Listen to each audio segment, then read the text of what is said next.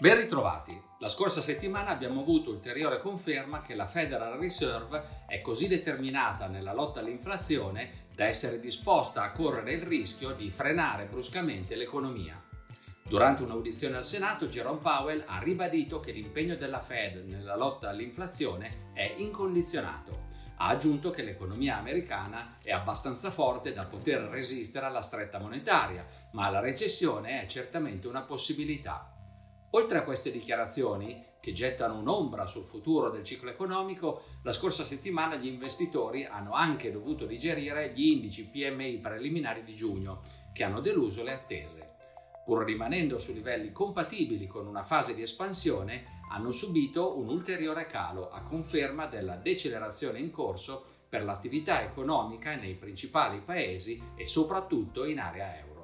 Da notare, tuttavia, che negli Stati Uniti i PMI mostrano anche un rallentamento dei costi per le imprese, il che fa ben sperare per il futuro andamento dell'inflazione. Nel frattempo, le tensioni internazionali dovute all'invasione dell'Ucraina non contribuiscono a migliorare le prospettive economiche. Poiché le forniture di gas dalla Russia sono in calo, la Germania ha alzato il livello di allarme, sta riducendo il consumo di gas e il ministro dell'economia non esclude l'ipotesi del razionamento. In questo contesto, la scorsa settimana l'attenzione degli investitori si è concentrata sul rischio di recessione. Ciò ha determinato un calo dei rendimenti obbligazionari, che sulla scadenza decennale sono scesi di 10 punti base negli Stati Uniti e di 22 punti base in Germania. L'allentamento della pressione sui tassi ha favorito un deciso rimbalzo dei listini azionari, che avevano raggiunto livelli estremamente compressi.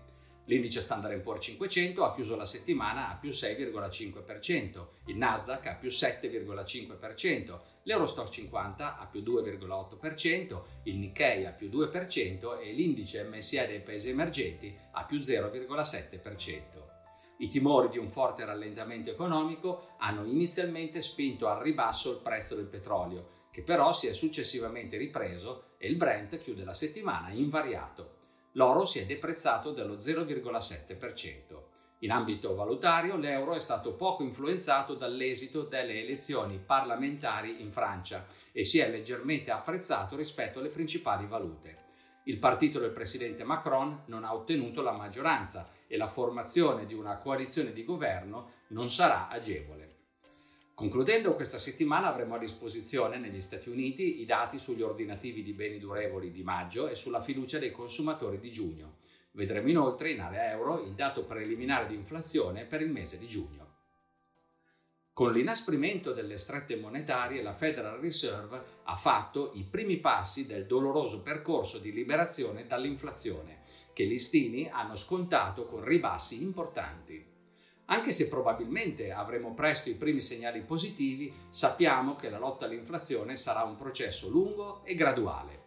Ci accompagnerà per i prossimi trimestri e metterà a dura prova la tenuta del ciclo economico.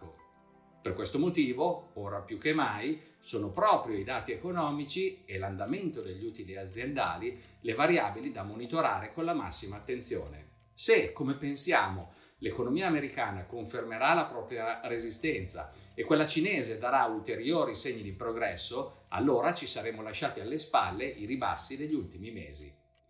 Grazie dell'attenzione e alla prossima!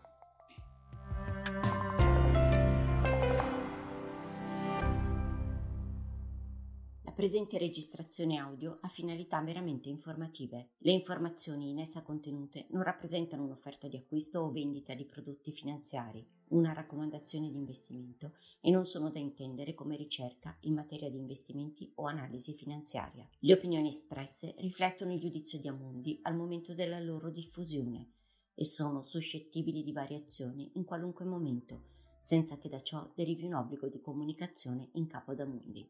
Non si garantisce l'idoneità a qualsiasi scopo di investimento delle informazioni fornite, le quali non devono essere utilizzate come unica base per assumere decisioni di investimento. Eventuali dati riferiti a performance passate non sono un indicatore attendibile di performance attuali o future.